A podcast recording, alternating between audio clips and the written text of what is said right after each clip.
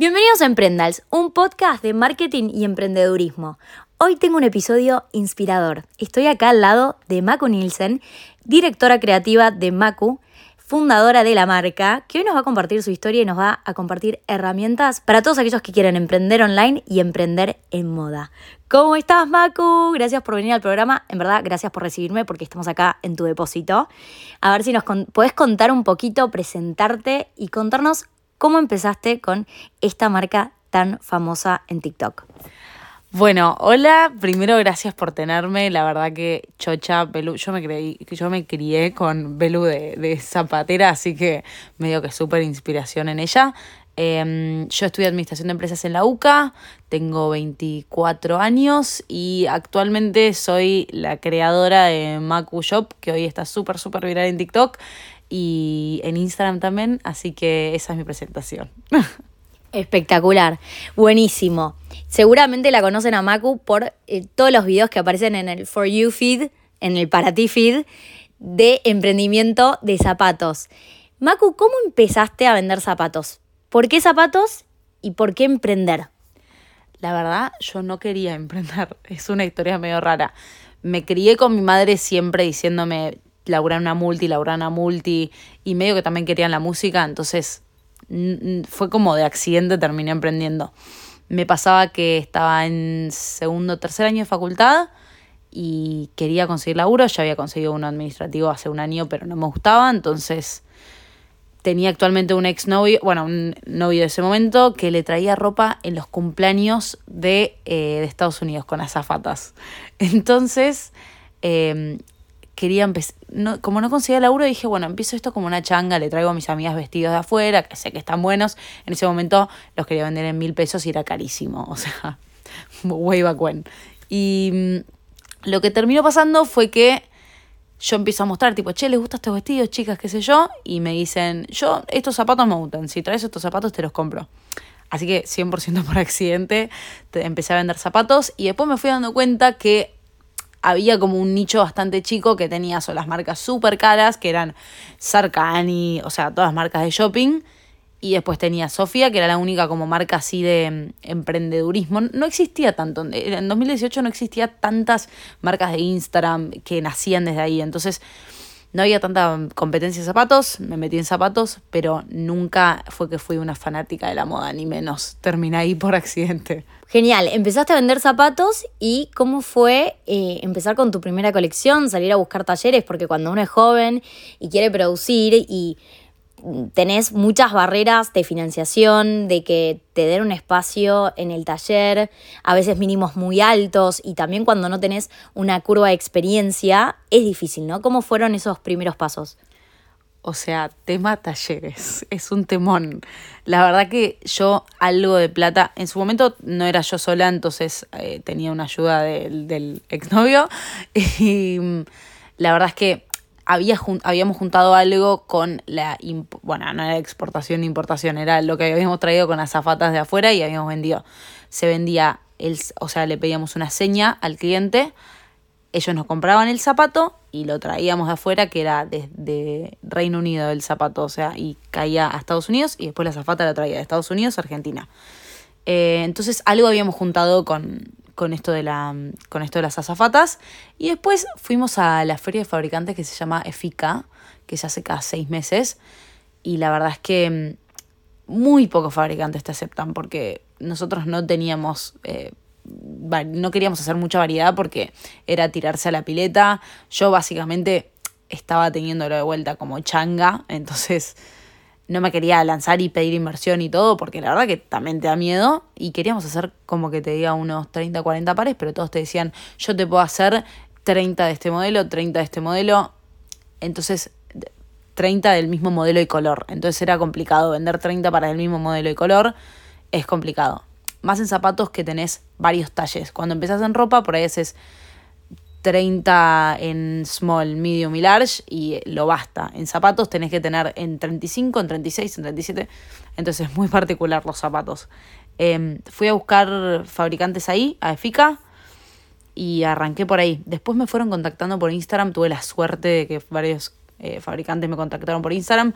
Hoy eh, estoy súper fidelizada con ellos. y en el camino fui conociendo fabricantes de otras marcas que o se contactaban o yo me contactaba, pero hay, hoy en día hay mucha información por Instagram. No, no es suficiente igual. Espectacular. Es muy bueno ese consejo que das de ir a las exposiciones, porque es verdad que ahí están los grandes fabricantes y es verdad que al principio es muy difícil encontrar buenos proveedores y es un dato que no se pasa porque es el activo de todas las marcas, todas las marcas que tienen esos talleres que les cumplen en tiempo y forma, que les dan financiación, es como oro en polvo y no, no se suelen pasar. Quizás si un colega te pasa un dato de un taller, es uno que le hace algún modelo y que no es su principal taller. Pero bueno, ir a las exposiciones es un buen dato. Y esto de empezar a probar con varios talleres, no poner todos los huevos en la misma canasta porque pasa algo con ese taller y todo tu producto depende de ese taller. Ese fue un gran error que yo tuve emprendiendo. En los primeros seis años de Sofía solamente tenía un taller, dependía de ese taller. Y también lo que pasa es que los talleres tienen como un estilo muy definido. Y cuando vos querés aumentar el surtido de tu colección, está buenísimo que, tengas otros talleres, porque hay talleres que quizás van a ser mejor las texanas, otros los zapatos de fiesta, otros van a tener más experiencia con eh, sandalias con base de goma eva. Entonces, diversificar es también fundamental. Y va a ser un tema que va a llevar su tiempo. El desarrollo de proveedores es tedioso, es un proceso largo, pero es un proceso muy necesario a la hora de tener una marca de moda. Buenísimo, Macu. Entonces el primer paso fue empezar a desarrollar proveedores, tener tu colección, pero ¿cuál fue el salto, no? Porque creo que todas las marcas tienen ese momento bueno, están creciendo de a pasitos. ¿Cuál fue el paso grande que te ayudó como a empezar un crecimiento exponencial? Bueno, la verdad que es muy difícil al principio empezar y ya de a granitos, como que es muy exasperante. Y en 2020 arranca la pandemia y cierran, se, arranca la cuarentena. Cuando se arranca la cuarentena, em, a mí se me ocurre hacer estas pantuflas de, de, pelo sintético que hoy las tiene mucha gente, en su momento no eran conocidas, no las tenía, yo por lo menos no las había visto en ningún lado em, en Argentina. Entonces Justo empiezo a buscar proveedores de telas. Imagínate, yo en telas no estoy aceitada, estoy aceitada en cueros, no estoy aceitada en telas. Entonces empecé a pedirle a gente que laburaba en textiles, eh, che, me pasan proveedores a ver quién puede tener este tipo de pelo que me gusta a mí, eh, que es un pelo muy suavecito, sintético, es como piel de, se llama piel de mono, pero es, o sea, es sintético. Y bueno, conseguí un proveedor, me conseguí el permiso para ir hasta el taller de esta tela porque es muy difícil, en ese momento no te podías mover.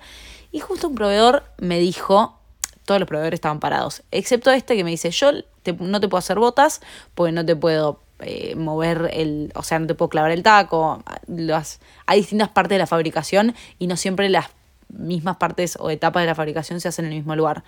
Entonces las únicas que sí se podían hacer en el mismo lugar eran estas pantuflas. Y en este caso, este fabricante tenía trabajadores que laboraban en la manzana. Entonces arrancamos a fabricar. Y me acuerdo mm, que yo le pedí algo como, bueno, haceme, no sé, yo en ese momento habría vendido 15 pares por mes y me dice, bueno, te arranqué a hacer 200 pares de pantuflas. Casi me agarró un ataque cardíaco, le digo, no, no, no, frenemos un poco la producción. Y de repente yo sabía que iban a ser un gran producto, pero nunca supe la magnitud en la cual iban a pegar. En este caso, agarré, eh, hice como una estrategia de influencers, todo, la saqué el mismo día, le mandé a distintas influencers y vendí en esa semana dos pantuflas, o sea, fue un fracaso y no sé cómo la gente que las fue comprando fue recomendándolas y de repente estábamos sacando 60 pedidos por día, o sea, eh, de repente pegamos el salto de un minuto a otro en un showroom que compartíamos con Calipsian que era bastante chico para la cantidad de pantuflas que teníamos que entrar y sacar todos los días. Y bueno, y ahí nos tuvimos que mover y agarramos nuestro primer local, pero sí, ese fue el gran salto. Ay, espectacular, 60 pedidos por día, es un montón. Y qué bueno esto que se unieron con Calypsian, que es una marca que me encanta, que creo que comparte muchos valores también con Macu. Esto de unirse con otros emprendedores para compartir gastos fijos y no tirarse a la pileta de una, porque es verdad que también un grave error de muchos emprendedores es que eh, arrancan con todo y dicen, bueno, yo quiero tener un local en la Avenida Santa Fe de 100 metros cuadrados y uy, pum, la inversión que se mandan y después anda a recuperar esa inversión. Y anda a frustrarte al principio porque no es fácil. Esto, como vos decís, tenías un producto que era hit, que era un producto estrella, pero que tardó así unas semanitas en pegar, en encontrar la vuelta de cómo comunicarlo y que tenga la llegada que tuvo y, y que explotó. Bueno, tenemos ese punto de inflexión y también eh, tenés el punto de inflexión de TikTok o no. O sea, ¿cómo influyó tu comunicación de TikTok en tu emprendimiento? ¿Cómo eh, potenció tus ventas? ¿Es para vos un canal clave? Y me encantaría que nos cuentes cuánto aumenta las ventas, porque escucho mucho en los emprendedores de, ay, TikTok no, TikTok es solo para branding, no es para venta. Em, obviamente TikTok para mí fue un antes y un después en mi vida totalmente. Eh, estuve tratando mucho desde abril y recién la pegué en diciembre porque tenés que ser usuario de la plataforma y todo, pero TikTok fue una, fue una gran pata de crecimiento en Macu. Veníamos del boom de las pantuflas en 2020, 2021 fue bastante chato y 2000 arrancamos, yo la pegué en TikTok, bueno, la pegué, me empezaron a ver mucha más gente en diciembre eh, y de repente en enero yo le dije a, Maru, que es la chica, eh, que es mi vendedora, mi mano derecha, mi todo, le dije, Maru, vos en enero si querés tomarte todas las ocasiones, porque en enero no viene nadie. Y de repente vendimos un 300% más de, en, de enero 2021 a enero 2022. Fue una locura. De repente nos dimos cuenta que al primer video que se viralizaba, cayeron tres chicas al día siguiente al local. Che, vi tu historia en TikTok. Eh, me gustó, quería ver si tenías alguna texana, qué sé yo. La verdad es que si vemos el año a año de, de, las ventas, obviamente creció por la inflación, pero también creció muchísimo, diríamos, o sea, nos duplicamos en ventas comparados al año anterior. Y no mucho, no siempre viene eh, de TikTok, tenemos mucha más awareness, o sea, tenemos mucha más alcance a distinta gente que por ahí antes no nos conocía. Por ejemplo, turistas que vienen a Argentina, les aparecen TikToks de Macu y vienen mucho al local. Eh, por ejemplo, gente de Uruguay. Em, la verdad es que las ventas cambiaron un montón. Pero em, no es que, no es que por ahí el seguidor de TikTok te ven una publicación, te sigue en TikTok, después te sigue en Instagram y en dos, tres o por ahí en meses te compra el primer zapato. Entonces eso influye muchísimo. No es una venta por ahí tan eh, reactiva, es más una venta que, que, bueno, se va a generar una comunidad más grande. Espectacular, pero bueno, termina en ventas y eso está buenísimo porque es verdad que TikTok quizás no es una red social tan de conversión como es Instagram, que uno agrega eh, botones de Instagram Shopping, eh, clics en el enlace de todas las historias, tenés pocos clics, eh, links, porque tenés el link de la biografía, pero bueno, ya pronto dicen que va a aparecer TikTok Shopping y ahí vamos a ver que, cómo es este cambio, pero más allá que es más de branding, también termina en conversiones. Buenísimo, Macu. Y me gustaría también saber hoy cómo es la estructura. Hay, bueno, ahora estoy justo en un local a la calle. ¿Cómo es el, el porcentaje de ventas de cuántas ventas son de las tiendas físicas y cuántas ventas vienen del e-commerce. ¿Cómo está esa distribución? Y si sentís también que el punto de venta físico ahora ya está creciendo, ¿no? Porque en la pandemia aumentaron muchísimo las ventas online y ahora como que siento que se está activando muchísimo la venta a la calle para mí siempre fue como una representación del 30% de las ventas, 30 o el 20% más o menos, las ventas del local. Entonces yo siempre fui muy fuerte en el shop online. Em, yo soy, eh, creo que como es también la visión que tiene cada uno de su marca, pero siempre mi visión fue tener mucho alcance a nivel eh, digital y poco alcance a nivel local. Por ende, ahorramos costos, ahorramos gasto fijo, porque ya me pasó de tener dos locales y que me costaba llegar a fin de mes y me ahogaba. Entonces, mm, eso eh, yo creo que le doy más pelota al, al shop online. Perfecto, si no, es verdad que es difícil el tema de la venta física. A ver, yo creo que se complementan, tenemos que apuntar siempre a estrategias de omnicanalidad, donde se viva la experiencia, estén los mismos productos, porque a veces pasa en marcas que vas a la tienda no hay nada y está todo en la tienda online. Eh, apuntar a la experiencia de omnichannel y sí que haya un punto de venta físico me parece que es importante, pero sí que ya estamos lejos de lo que era antes eh, eh, la moda donde vos, no sé, todos apuntaban a ser quizás Forever 21, de tener un montón de locales, ya eso yo creo que no funciona más. En Sofía en su momento tuvimos ocho locales y se vendía muchísimo en los locales, pero yo creo que ahora el consumidor va al punto de venta que vos tenés y con uno bien ubicado es suficiente. Sí, súper comparto. La verdad es que mm, entiendo también lo que estoy apuntando es empezar a hacer pop-ups en distintas partes de la ciudad. Por ejemplo, haces tres días en Rosario, tres días en Mendoza, tres días en Córdoba. Lo que haces es aumentas la comunicación, creas como más fidelidad, porque esa gente generalmente no llega hasta el local y yo entiendo mucho que eh, los zapatos se tienen que probar. Yo, cuando, yo tengo que probarme los zapatos al menos, eh, pero en general la gente compra mucho más online y es muy difícil la parte de tener varios locales, como, como dice Belu, por, por el tema de los costos fijos, y ya un poquito venció esa idea de tener varios locales con un montón de gente a cargo, porque también tener mucha gente a cargo es para problema. Entonces yo preferí optar por la parte online y con modalidades de pop-ups, que ahí estamos porque no tenemos idea cómo empezar y buscar un local de pop-up en distintas partes. Está buenísimo eh, y es verdad, es una estructura más sencilla de administrar, eh, está genial. Hablando de ventas, e-commerce, falta poco, falta como un mes para Cyber Monday y Cyber Week, una semana de descuentos muy importante en lo que es el e-commerce de Argentina. ¿Cómo se está preparando Macu? Eh, van a sumarse esta semana de descuentos. Sé que están con tienda nube y que están chochos con la plataforma. A ver si nos puedes contar un poquito. Sí, la verdad es que con Tienda Nube también venimos laburando eh, cómo preparar a distintos emprendedores para el Cyber Monday. Yo hasta el hot sale que fue en mayo no me preparaba con más de una semana de anticipación y por ahí agarraba, hacía los descuentos y tipo y decía, no entiendo cómo la gente tarda uno o dos meses en organizarlo. Hasta que me di cuenta que, por ejemplo, pedir stock proyectar, si vos proyectás ventas de tanto, de, tanto importe, tenés que fijarte cuánto stock tenés que tener, tenés que tener una, alguna teoría de stock que no sea solo intuitivamente.